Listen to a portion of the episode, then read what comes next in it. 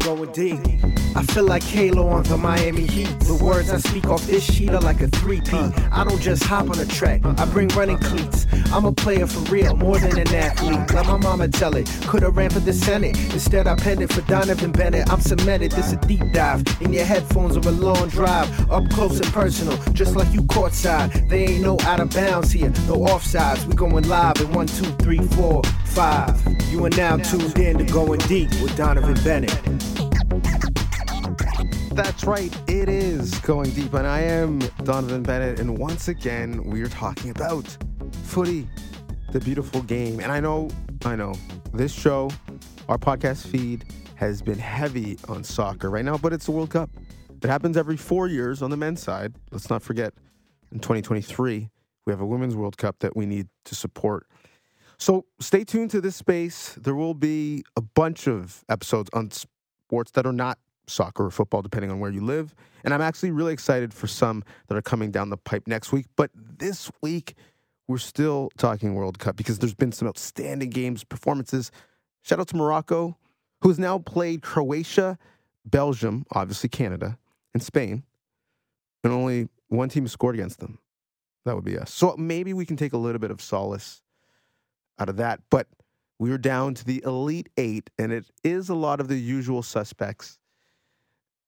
It's going to be some good football on Friday and Saturday. And to, to break it down, a good friend of mine, Kristian Jack, who you've seen on One Soccer, breaking down the tactics of the game better than, quite honestly, and I say this knowing that I know him personally and that you may think I'm a homer, educates and makes complex things in soccer seem so simple, better than anyone I've seen. And I watch soccer every Saturday and Sunday throughout the year. He's going to join us, but I actually want him to break down something else. Yeah, we're going to get into tactics and man management and who could continue to go through and what did go wrong for Canada and where we can improve. But I really want to get an understanding of the soul of this World Cup in Qatar. We've talked about it here and given our perspective from afar, but KJ is there on the ground, meeting with people, talking to people, certainly being as friendly, doing his job as he is in real life.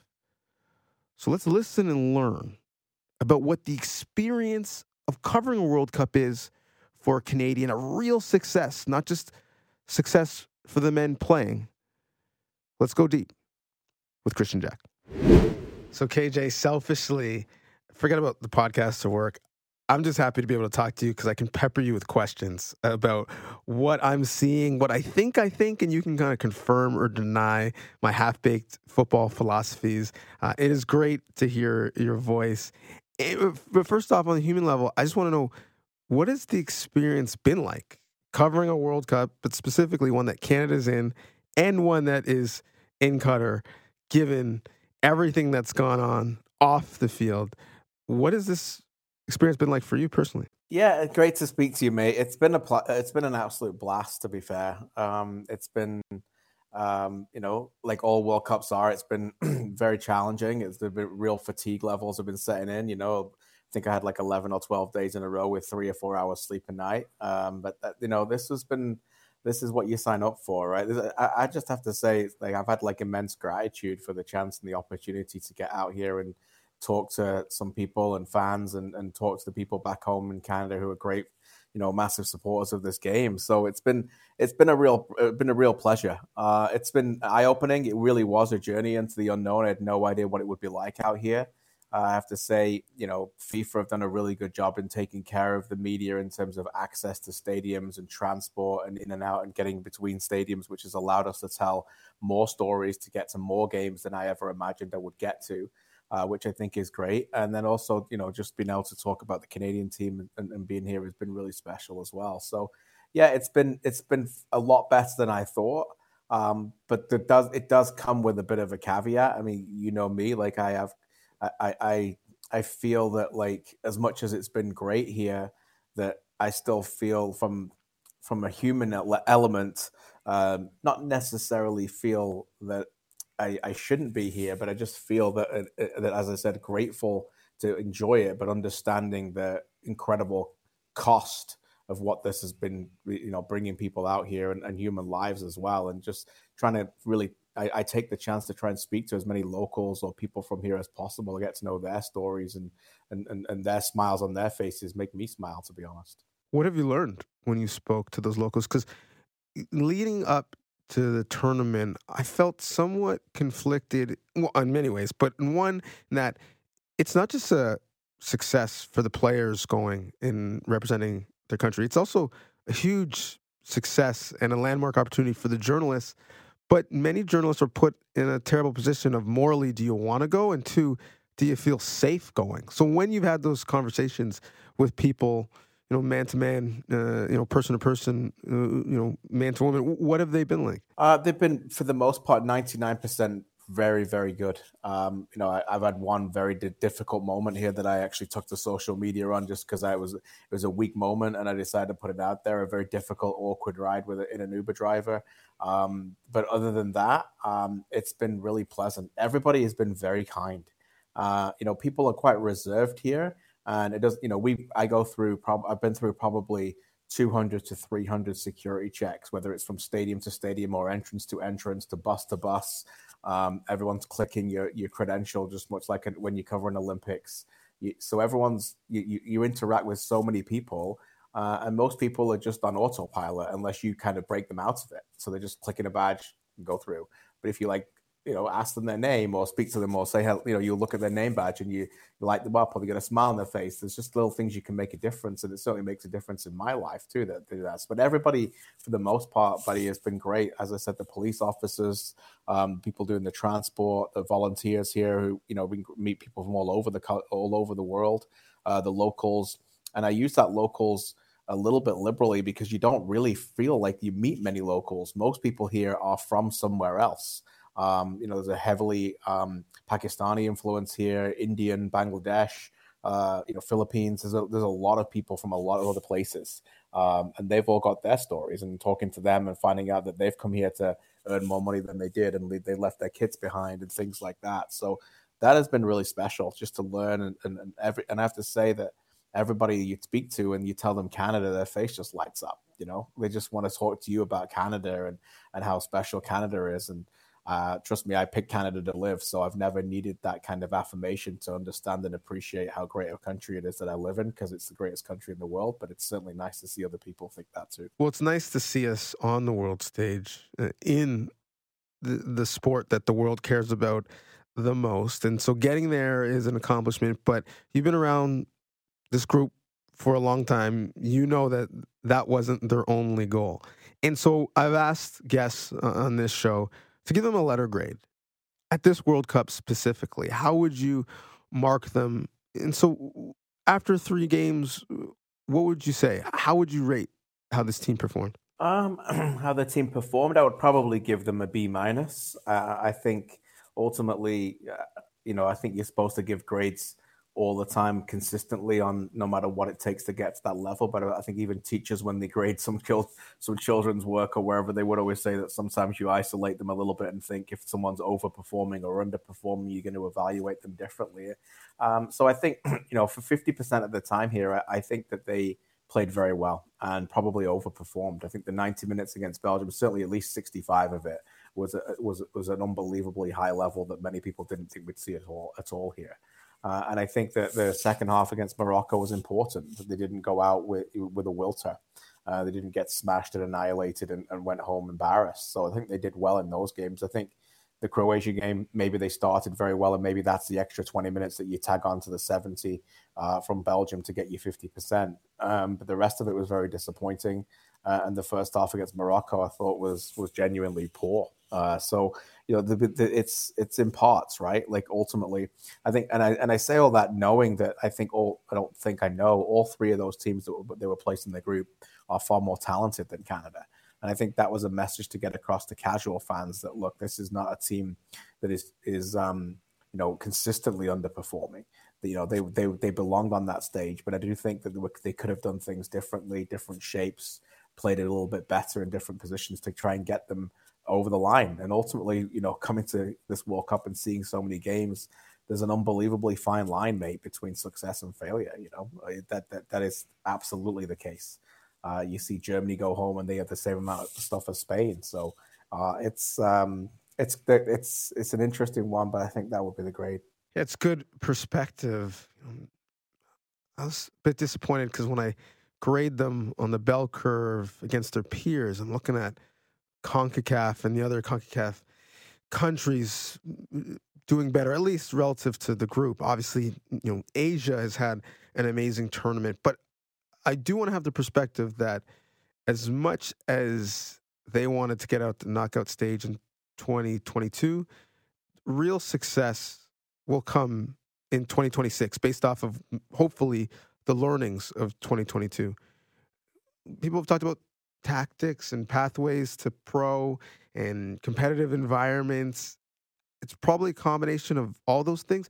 But for you, if you could earmark one thing that is really going to be important in the next three and a half years for the development of this team and the sport, what would it be? I think for the development of the sport, it's an, it's it's the legacy of 2026 in Canada. You know, I, I really feel like very very strongly about this. I think that we're nowhere near close yet to developing that culture that we need to get. And what I mean by that is that like that comes with training facilities, that comes with these countries that are going to play in 2026 coming to Canada and staying in Canada to train during the World Cup if they're playing games in that country, not just flying in from the US to play that game and flying out. I think that is absolutely crucial to the success of the World Cup in Canada. We cannot just have fly ins and have these teams just play in the stadium and then jet out. There's got to be some kind of um, infrastructure set up where they train. There've got to be connections with the local media, the connections with the local people. People can see that that country is is embedded in Canada for whatever time it may be, two weeks. I think they're really important, and then you suddenly have a legacy. Um, it doesn't look like we're going to have a legacy of stadiums, but we should have a legacy of facilities. I think that's for off the field is, is very important, and I, I I do firmly believe the other thing is is the development curve, and that's getting players to play in, in, in areas that they've never played before. And that's why the Canadian Premier League is so important, mate. It's absolutely crucial uh, to develop players. You know, we we will have players in 2026 who played in the CPL. We've got young players now who can't make it into Toronto FC or Montreal or Vancouver that are playing. You know, Karifa Yao, Sean Ray players that, are, that can be playing for Canada. Uh, that have played consistent minutes in, in the CPL, act, acting like a professional, being on television, you know, getting awards, uh, play, you know, playing competitive minutes over 2,000 minutes per season physically against players, you know, you know, uh, professional players. That's very important. We just never had that before. We cannot simply rely on the three Major League Soccer teams to create Canadian players. Well said. You're here. I want to uh, pick your brain about the entire tournament, and you've had an amazing vantage point, bouncing from stadium to stadium and you know, group to group. First and foremost, it's coming home, is it not? Do the three lions excite you? And really, they're they're teasing me. But have you seen something out of this group that lets you believe that they can progress and be a real threat? I still think, in terms of windows, that when you look at the age of uh, some of the players coming through, uh, that probably the best football is still years ahead of this group. But but when you've seen what Southgate and company have done in this tournament, what stands out to you?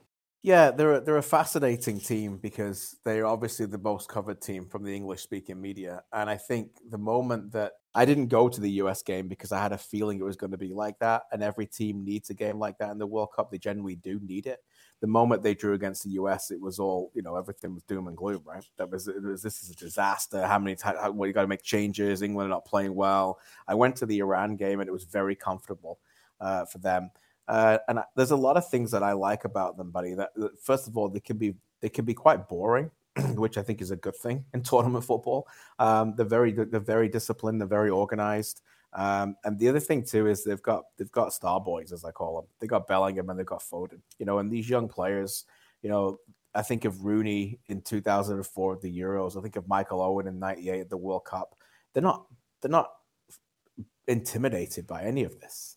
Uh, one because they're too young to even think about it. Two, this you know you know this being uh, a brilliant mind of sport. All around the world, sports getting younger, and the young players, or you know, no matter what they are, men and women, no matter what they're playing, none of them are, uh, none of them are getting any kind of issues with a lack of experience. They're coming in and they know how to do it and they're delivering. The young players are doing it all over the world in every sport, and so these players are ready. And the other thing about this plot this tournament, the World Cup is the greatest tournament in this sport, but it's not where the best football is played.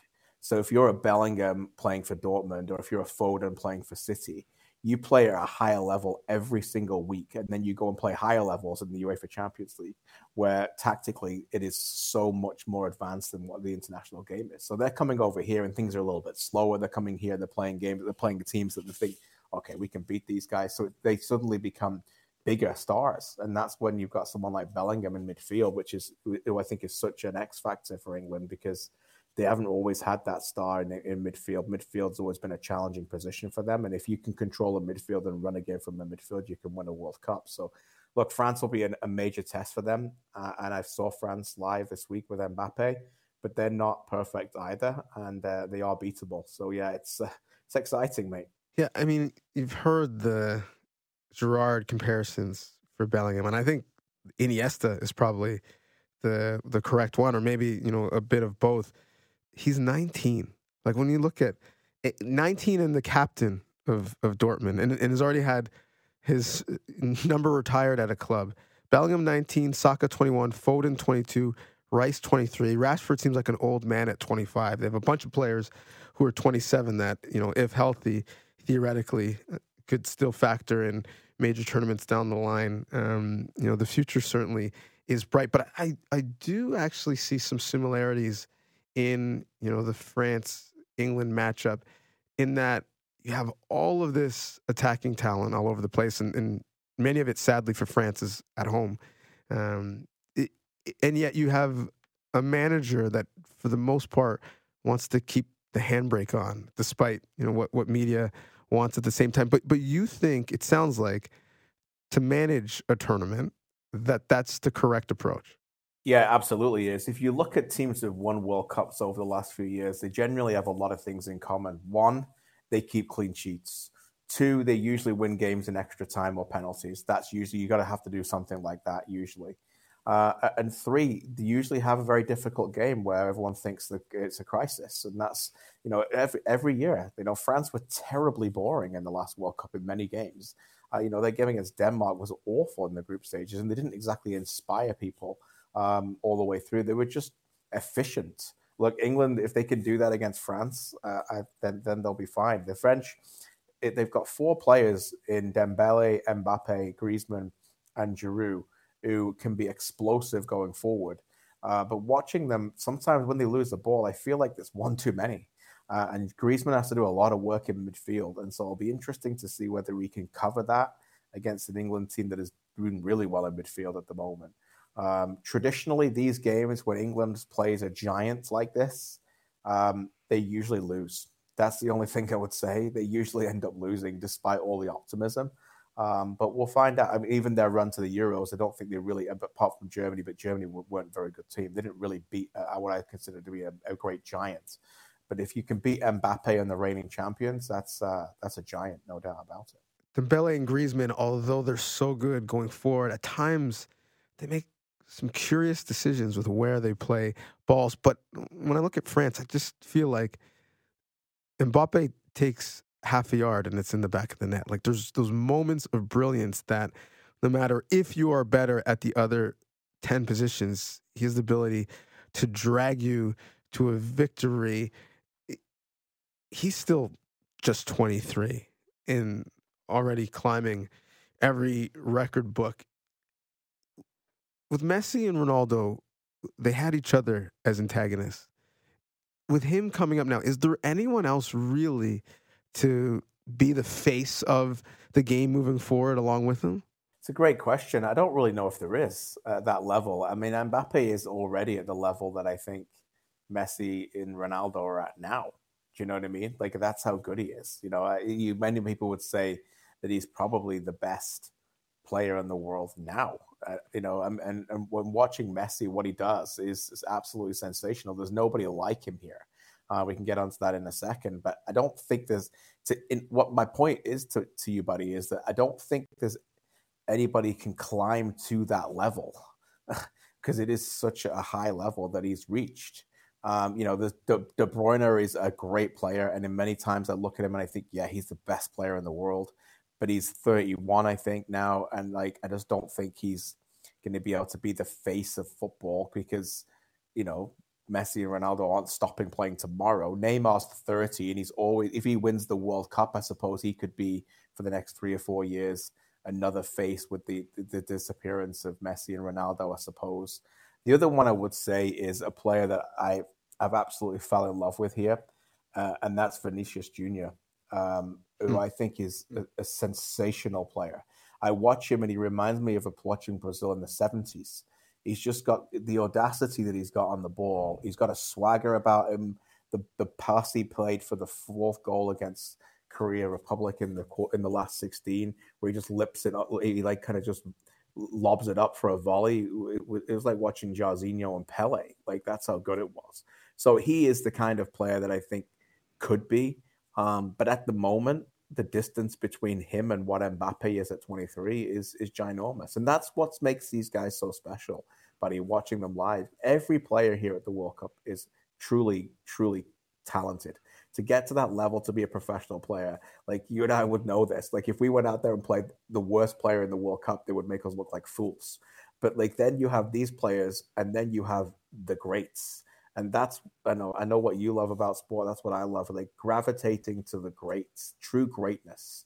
Uh, you know, I've got you know got to watch Mbappe and Vinicius and Neymar, and Lewandowski and Ronaldo and Messi here, and watching them trying to carry a team that is nowhere near as talented as their club team from a sporting point of view is absolutely fascinating when it comes to their body language, what they do, what they can't do, what they try and trust, what they don't trust. It's something you don't really see in other sports.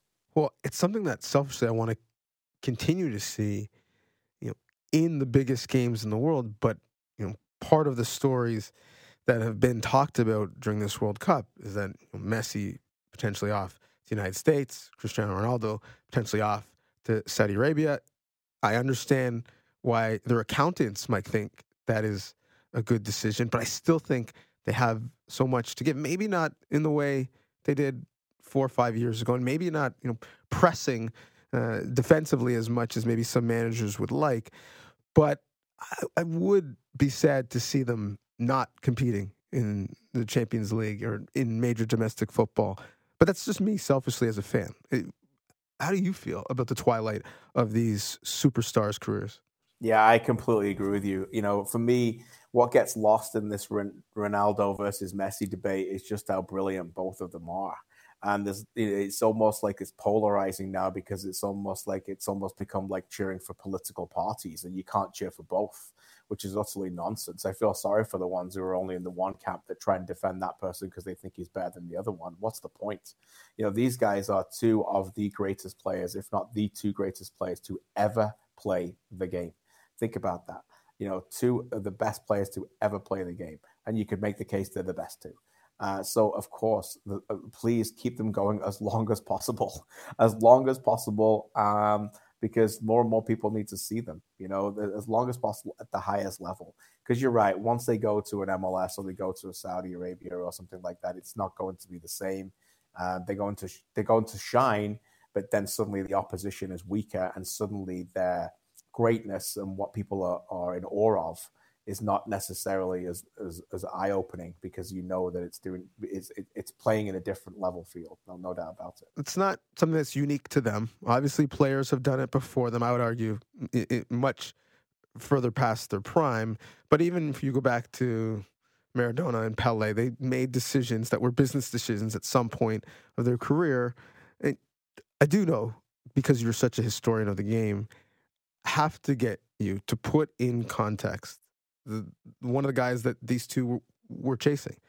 And it's, you know, the back of the bar argument of whether or not they've reached that level. But it is Pele. We obviously know that his health situation is not great and he is in, you know, end of life care now. But you know, there's a reason why he is known off of just one name alone because, you know, that bright smile and that beautiful game. What does his legacy in the sport mean to you? Well, what Pele's legacy to the sport means to me is special because, like, my dad saw Pele play. you know? So that's that that's only one generation away from me.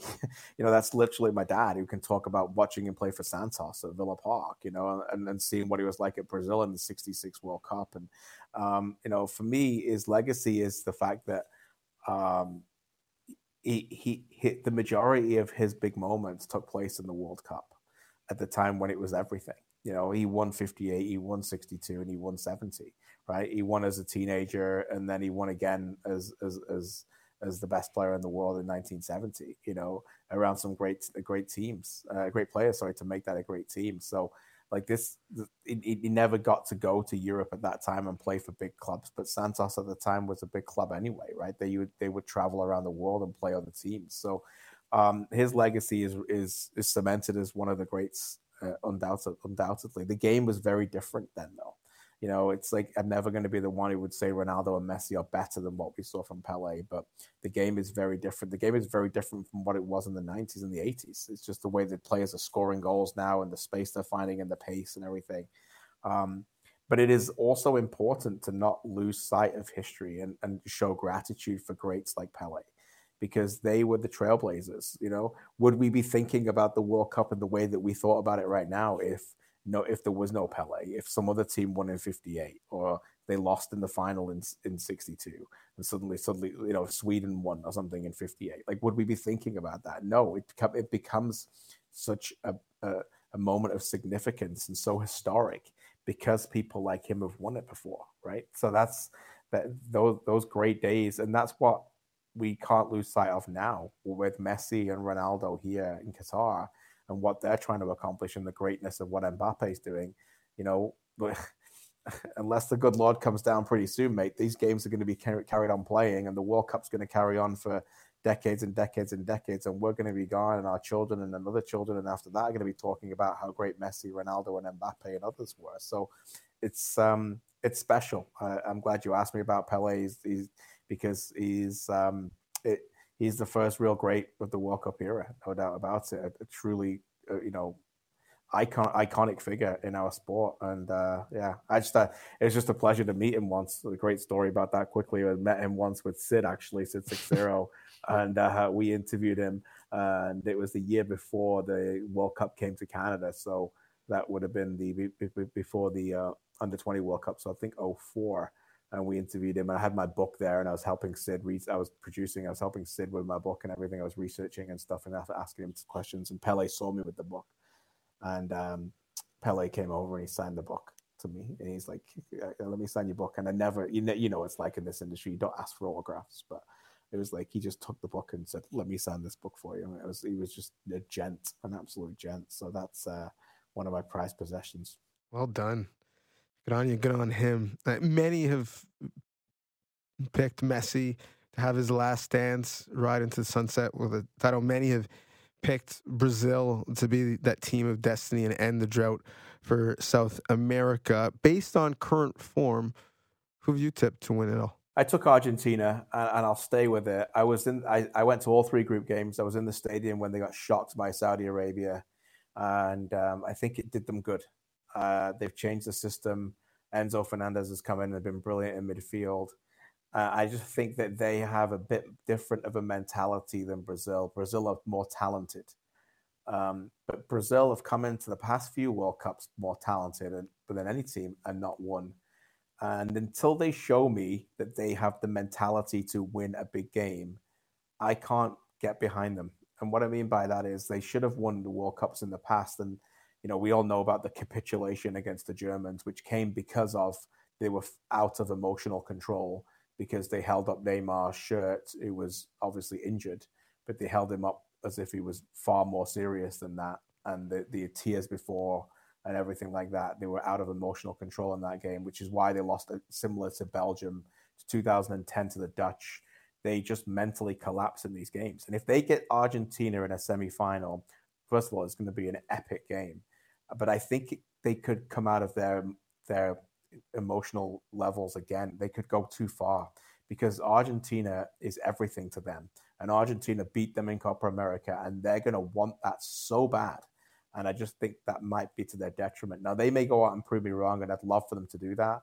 Uh, but again, a little bit like France, I think they might have one too many attacking players on the pitch with Raphinha, Neymar, Richarlison, and Vinicius Jr. Do they play an extra midfielder? If they can do that, maybe they've got a shot. Um, but I'm not convinced by smashing, you know, Korea Republic in the last 16 that suddenly they look like champions. I, I, I need you to, I need them to show me before they actually do that. And I think Argentina, particularly in the game against Mexico and, and Poland, I think they've shown us now that they, they have that ability to go there. So I, will stick with them, um, and we'll see who comes from the other side, which looks like a, a European team. And lastly, you know, for you, this is not an occupation it's a vocation. It's a calling. It's clear in the hours that you put in and the way that you study penalties and the history of them. Uh, but it's also you know wrapped into you know you coming to this country and being one of the people that have helped grow the sport uh, in this country. You had some beautiful thoughts uh, on. Um, OneSoccer, uh, just saying what it meant to you to cover the sport, the national team in this moment, what it meant to you personally and professionally. And I, I won't ask you to say them all again because I assume, although your essays are quite amazing, that you, you didn't memorize them or write them down, that you were sp- speaking from the heart. But eh, can you put into perspective what the connection of this national team and this sport internationally eh, means to you and in your ability to continue to spread the gospel that is football? Yeah, sure. I'll, I'll, certainly do my best. You know, you and I go way back, buddy. So I, I, feel like I'm just on the phone to my friend right now. But like for anybody who's listening to this, it's forgive me when I say this a little bit, but you ask that question, I get I get quite emotional. Um, you know, like I've been away from home for what 17 days. Like you, you know, how, you, you know how close I am to to my wife and kids, and I miss them terribly. But you know, it's been it's been a journey, mate. You know what I mean? Like it's been a journey into the unknown, as I said before, but also just representing what this country means to me. You know, and and I think that that's what this team does. You know, they are a wonderful representation. Um, you know, of what this country should look like, should stand for, should act, um, and that's that's pretty that's pretty beautiful. You know, like at the end of the day, like yeah, there's egos on the team, and yeah, there's sometimes they don't always get along, but for the most part, this is a group of 26 individuals that are just first class, um, and you know they they have been, I think, a fantastic representation of this country, and I just hope more and more people get to see that uh, as they go forward, because being a, a team, as I said, a dream team to cover and a dream team to coach, as I said, it is true, you know, and you know this, you don't always get that, you know. Um, and I don't know whether we get that in four years, you know, because what comes with that, in my experience of covering sport, is sometimes it comes down to fame and money. And sometimes people get a little bit distant away from what made them who they are with that. And these players, because of how well they've been brought up, have not done that yet. And I, and I truly hope that's the same because, as I said, that's the essence of what it takes to be what I think a first class Canadian. Um, so that's that's really been it for me, and, and as I said, an honor and a privilege to cover this team and continue to see this grow. Um, you know, I'll just be honest with you. Like two weeks before the tournament, I didn't think I was coming here, and that was just down to the grind of what's been with my other job with the Canadian Premier League and the fatigue level that was setting in, and the decision to come and not to come, and, and in the end, it, it was made um, between me and other people. We decided to do it uh, and I am, as I sit here on very little sleep, I am really thankful that I've done that. You know, not necessarily because I should be here, but just because I wanted to experience that and get closer to these players and get closer to the sport to take it forward. And as I said, like it never ever leaves me behind. And the fact that I think that these people back home, these fans of this country, uh, they're so in tune now with this this the sport. They're so smart. They love this the sport. Um, and you know that's the key for us to go forward now is to have those discussions the big discussions about you know selections and tactics and and talk like a football country you know and people hopefully within that and within the csa and other people will develop thicker skin and be understand that really buddy we're just all coming from a good place with a big heart and compassion for the sport and for this team to move forward. And um, you know as i've covered so many teams and so many leagues over the years it's always been professional. It's even Toronto FC and MLS Cup finals. It's okay if they don't win, it's fine. Like I, I wasn't a TFC fan, never. Uh, but with this team, it was it was different, and I did, I, you know, I never did get to the point where I cheered in the press box like a lot of countries do over here. Uh, trust me, I've seen a lot of them. Uh, but it, but it, deep down, you, you, rooted for them, you know, and I don't think there's anything wrong with that. I'm certainly not going to apologize for it. Well, in the last year or so, there has been, you know, a conversation about what it is to be Canadian, what that means. Not to make this political, but you know, watching this team and how they're set up and how they got to this country.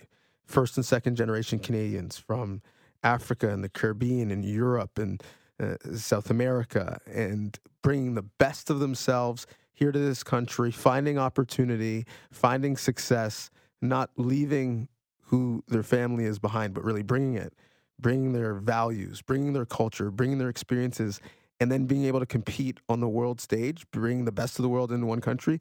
To me, that's what it means to be Canadian. So I was hopeful that on this ride, many Canadians would tap into the fact that, yeah, they do re- represent us at our best of times. You, KJ, are a great example of all of that. So I'm glad that you went. I'm glad that you experienced it. I'm glad that you've been able to teach and spread uh, all of the football messages from this team to many people, football fans who are underrepresented and underserved, and many of which also came here from elsewhere. And that's why they love the world's game the most. I'm super excited for you that you got that opportunity. Continue to knock it out the park. And thank you for spending some time with us. Now go get some sleep.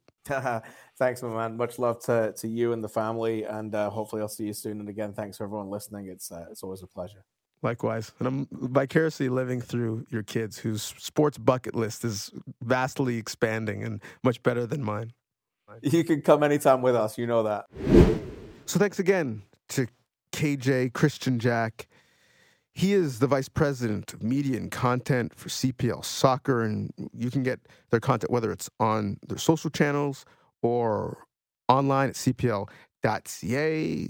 From the traditional means, you can also get them via OneSoccer, via Fubo TV. He's also doing great analysis work with OneSoccer, and he's a great follow on Twitter at Kristian Jack is the handle. So glad that he was able to spend a little bit of time with us. We should just call this the Friends episode because after the break, I catch up with another good friend, one of the great first class people in media. Shem joins us. Stay tuned. My name is Lucille Bryan. I'm Clifton Bryan.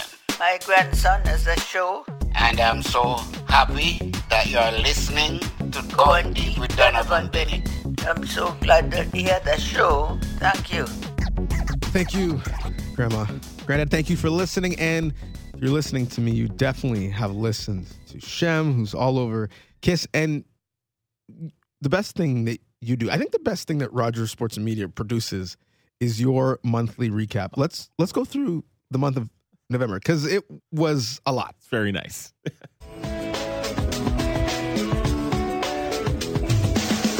This month we had the CUPE strike. Elon Musk is such an ass. For takeoff, he lost his life. Aaron Carter gone too fast.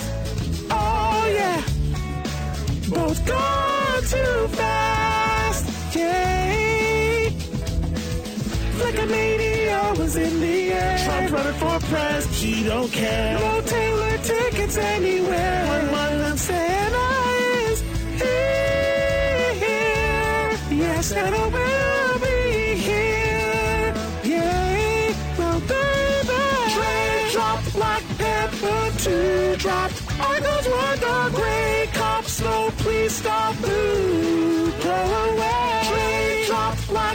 Drake dropped, Black Panther 2 dropped. Argos the Grey Cup. Snow, please stop. Boo, go. That comes out on Shem's socials every month. I don't know if I'm more impressed by the writing or the vocals and the singing because you have to stay true to the actual original song. Because for those who don't know, you choose a different song Every month. every month, and it Yeah. like, different genre, Absolutely. We try to mix it up. every dance single hall, time. pop, and so shout out to MMMBop. Hanson. hmm But there's a lot there. Okay, first you mentioned the World Cup. I've asked everyone who's come through to give a letter grade Mm. to Team Canada at the World Cup. So, Professor Shem, Yep. you're grading our team after three games, what grade would you give them? Uh, they get a C for me. Okay. Uh, they came in with a lot of expectations, a lot of hype, and I feel like their play got worse as the World Cup went on. Right? They started out real good playing against Belgium. Then that Croatia game got away from them, and I believe Morocco was their last game. Right? Uh, they started out real hot, and then they faltered, and they didn't perform well. So they didn't meet expectations. Actually, I would actually want to. You know what? Scratch that. They get a D for me Oh wow! The more you they, think they about get it, a D, honestly, because you came in. They, I didn't expect them to win, but I did expect them to be competitive, and they were competitive for one game out of three, and that's disappointing to me. So they get a D for me. is it Drake's fault? Why are we blaming Drake? Well, you know the Drake curse, as you know, is a thing. They came out to their first match too, starting Oh, from, the start bottom, yeah. right? Which I mean, literally they did. Unfortunately, they're still there. at the bottom in, in terms of World Cup. Sure. But you know, as you know, many people want to blame Drake for everything. E- e- listen, uh, Drake is the ultimate fanboy, right? He's the ultimate super fan, and he doesn't have the best track record. So, I, I, honestly, though, I, I'm going to blame the team more than I will blame Drake. And normally, it's very easy to blame Drake, as you said. Uh, but no, Team Canada, you know, they, they got to wear this one. Okay, well, if we're going to be blaming uh, hip hop artists, and I, I'm going to try and race through as many uh, topics that happened this month as Okay. we can. I feel like there's two false equivalencies that I've seen. It's like, oh, Kanye and Kyrie, they're kind of the same. I'm like, uh, Mm. no, I don't know if they are. Nope. Both problematic, but not the same. Mhm. And then LeBron James had comments saying, well, why don't you keep that same energy for Jerry Jones that you have for Kyrie? And I don't know if those are equivalent either. But let, let's let's start with Kanye and his world tour of anti-Semitism. You, you continue to see this story play out, and your thoughts are what? Um, Kanye clearly needs help, and he, Kanye's talking like a man who's not planning on being here much longer. That, if I'm going to be honest with you, that that's what it sounds like. He is he's reckless. He um, he's obviously anti-Semitic. He he hates his own people too, and by own people I mean black people.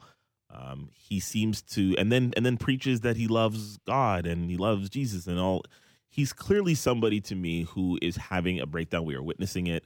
It's sad it, it's it's sad. It's sad to see one of like you know the greats in in in culture, not just hip hop culture, in culture, sort of have this very public mental breakdown. And I also think we need to we don't we don't we shouldn't use that as an excuse for his anti-Semitism, for his racism, for his problematic views. But quite often, you know, black men don't always get to um you know mental health is is is not ever uh, uh, it's not always a topic of discussion, quite frankly. And I think we're witnessing one of the most tragic, uh, sad cases of mental health happen happening right in front of our eyes. And again, he's talking like somebody who does not plan on being here. And I hate saying this because I felt this way about Britney Spears, and Britney Spears fans don't get mad at me. I said I said this a little while ago. I said, you know, it wouldn't surprise me if one day you wake up and unfortunately Kanye's not with us anymore because that's how he's talking, and it's scary to and it's scary to witness. That's definitely sad and proactively tragic. I think the sad part for me personally is early Kanye was vulnerable in the opposite direction. Sure right? was. All Falls Down, right, is a record talking about that ego or, you know, lack of self assuredness, but the, the mask that we all put on to keep up with the Joneses is really, really smart. And coming out of hip hop where everything is bravado, everything is, I've got this whip and this train chain. And he went the opposite direction. Crack music is an actual, it should be taught in universities. Mhm. It's an actual lesson in terms of the you know political and socioeconomic culture and pressures that we have in North America and how they're not set up for black people to succeed right they're they're really still in many ways uh, treating us like like slaves right so the fact that he's gone the entire opposite direction to me is so sad based off of where he started he, he also infamously said on in front of in front of millions of people with Mike Myers standing right next to him yes that, that the president of the United States doesn't care about black people. He was treated as if he was a god after that, right? Mhm. And now you look at him and he's you know, whether it's the MAGA hat or the White Lives Matter T-shirt or the anti-Semitism, you're just like, what in the world happened to you, right? Like, what what happened to you? Over down the hall when we when we're talking, you know, over at Kiss, you know, we bring up Kim Kardashian quite often, right? And she took a lot of heat when she initially divorced him, right? People were like, "What's wrong with you? You're you're hating all that stuff." I'm like, imagine living with this. Can you blame her? Well, some people believe that She's that family created Sure, this. sure. And and there's probably merit to it. I mean, especially when you look at you know Lamar Odom, Kris Humphries, a bunch of men that have gone through that family. Sure. But you know, Kanye's grown. He's a grown ass man. He's got to wear this, right? And I, I'm not laying this at Kris Jenner, although I think she's the ultimate mastermind of everything and, and all things. I'm not laying it at her feet. This is this is Kanye, and to witness him do this and take this, I almost get tired. And I, and I appreciate having the conversation now. I get tired of talking about Kanye West because Kanye West wants as much attention and focus on himself as possible, and I, I feel bad for the kids. You know, he he he jumps on social media, he talks about kids. He spent a year, you know, uh, bashing Pete Davidson. Not that I care about Pete Davidson at all, but you know, he just he's a, he he comes across as a bully. Now he's now he's really leaning into just being a hater, and it's just it's uh it's sad to see. Yeah, I mean, I guess Pete Davidson stealing your girl might make you go, you know, a, a little, um, little too far. I, I, I will say this about the Kanye piece: he, he couldn't have made up the Chris Paul thing. Because if you had to pick someone that you would catch your wife with, I don't think Chris No. Paul. Far down the list. CP3 is not the person that's jumping, you know, to your mind first. That that was like was too weird. It had to be true. It's super far down the list. Yeah, yeah, I agree. I agree there. Kyrie, who you know, many have lumped them together. I mean, Kanye has somewhat lumped them together. And I understand the overall sentiment with which LeBron was talking when he said, Why don't you ask me, you know, questions about Jerry Jones, so on and so forth. Like I get I get the overall thing that, you know, as a black person spotlight, you have to be perfect. Always. And, you know, often if you're rich and powerful and white like Jerry Jones, like people make excuses for you or never put you up to scrutiny. I think that is true. But I also think that like, well, one, LeBron, you're an NBA player, right? We, we wouldn't naturally ask you about Jerry Jones. And there's some people who, if they did ask you about Jerry Jones, you would be within your right to say, like, I play basketball for them. Why do I have to talk about this man? That's one. Two, I think we learned or kind of we're trying to figure out is Kyrie anti-Semitic? Like this is coming out of left field. I know that Jerry Jones has a transactional relationship with black people. Hundred percent. He's been very clear about it, right? He's he, the fact that like he was the first to lead the brigade in terms of like we're not kneeling. And Yes. so I like this none of this is new information and so the fact that he was in a photo decades ago eh, that you know theoretically was problematic to me is not the exact same of Kyrie in the present day and time doing things that are problematic. But that's my original read. How did you read LeBron essentially bringing the topic up and then Mike dropping and, and walking away? I didn't mind LeBron calling out media members because I thought he was right in that sense. Look, LeBron is a noted Cowboys fan, right? He is. So I'm not. I, it doesn't come across. It doesn't come out of left field for me that they ask him that. Also, they asked Bron about Kaepernick kneeling. Right, Kaepernick plays football. Last time I, I don't know Kaepernick has ever shot a basketball. Right now, mind you, the Kaepernick story was a real sort of. It, it was it, it was beyond sports. Right at that point, um, but I don't think he. I, I think where LeBron went wrong is he mentioned Kyrie, right? All LeBron had to say is, "How come y'all ain't asking me about Jerry Jones?" You know that the, that's a big case. People would obviously infer that he's you know trying to defend Kyrie. You you can't defend Kyrie um, and expect to be successful now because Kyrie, as you mentioned, is a grown ass man. He's not a 14 year old like Jerry Jones was in that picture. Not excusing it, of course. Um, he's grown and he clearly has some problematic views.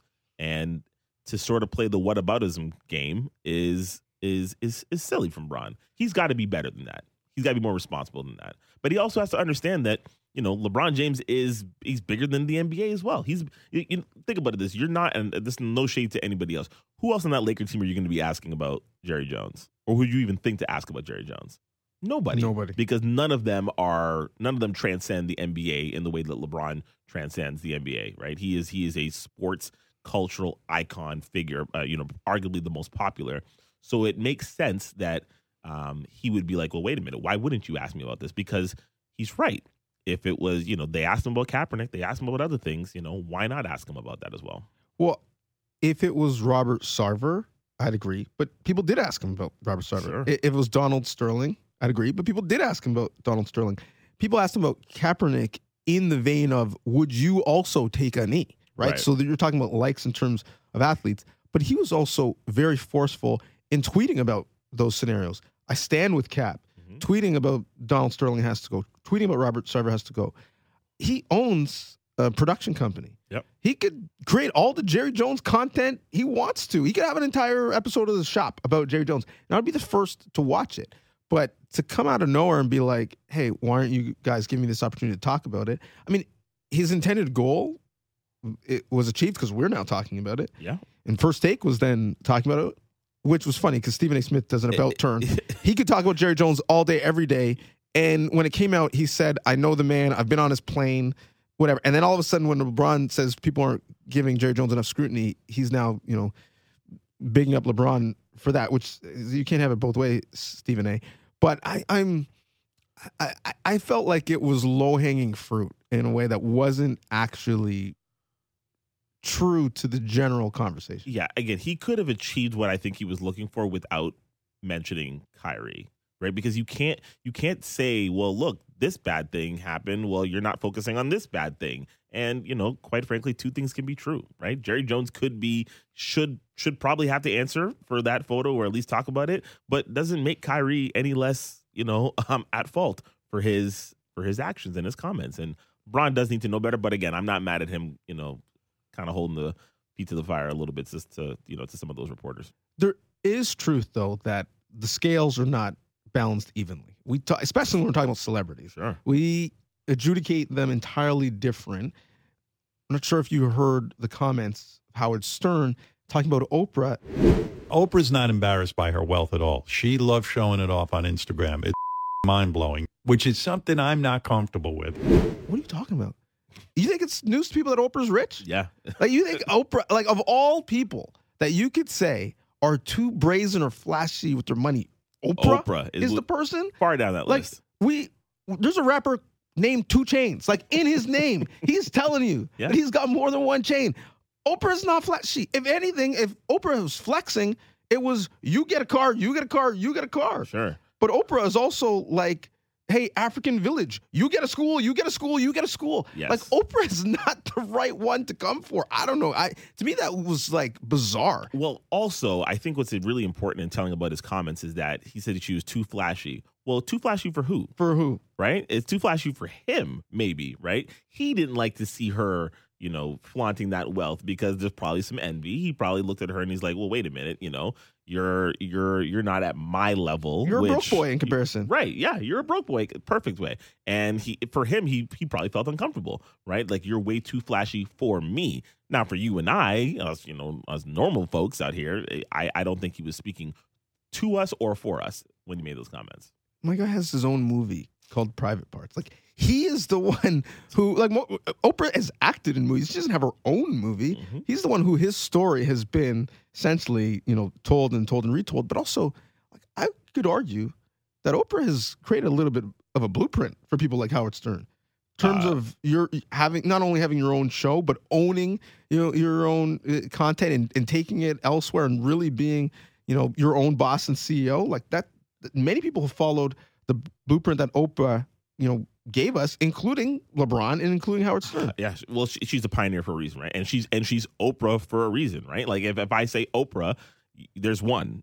there Sure. there is only one. If I say Howard, eh, you might you might throw out a couple names, and that's that's Howard Johnson? uh, uh, at a Mandel? hotel? Mandel, yeah. right? Who knows, right? Uh, so yeah, he I, I think he was highly disrespectful of Queen Oprah. You just don't come for Oprah. Just don't. And why Oprah? She's not going to Yeah. clap back, right? No. That's corny. As Jay Z would say, beef up. Yeah. Uh, don't beef down. Okay, in terms of being pioneers and you know, someone who owns or, or is in the process of owning their own masters and re- rewriting songs, and someone you definitely don't come for, Taylor Swift, because the. Swifties will come for you, and they are coming for ticket master. Can you get a ticket? Can anyone get a ticket? Can I Oprah can't. even get a ticket? I can't. Taylor Swift is she, she is she is the music industry, right? There are a few people in the music industry who who um, when they make moves, um, the rest of the industry follows. Taylor Swift, Drake is on that list. Beyonce's on that list. Adele, maybe. Mm, I, I don't think she drops as frequent as frequently enough to make as much of an impact.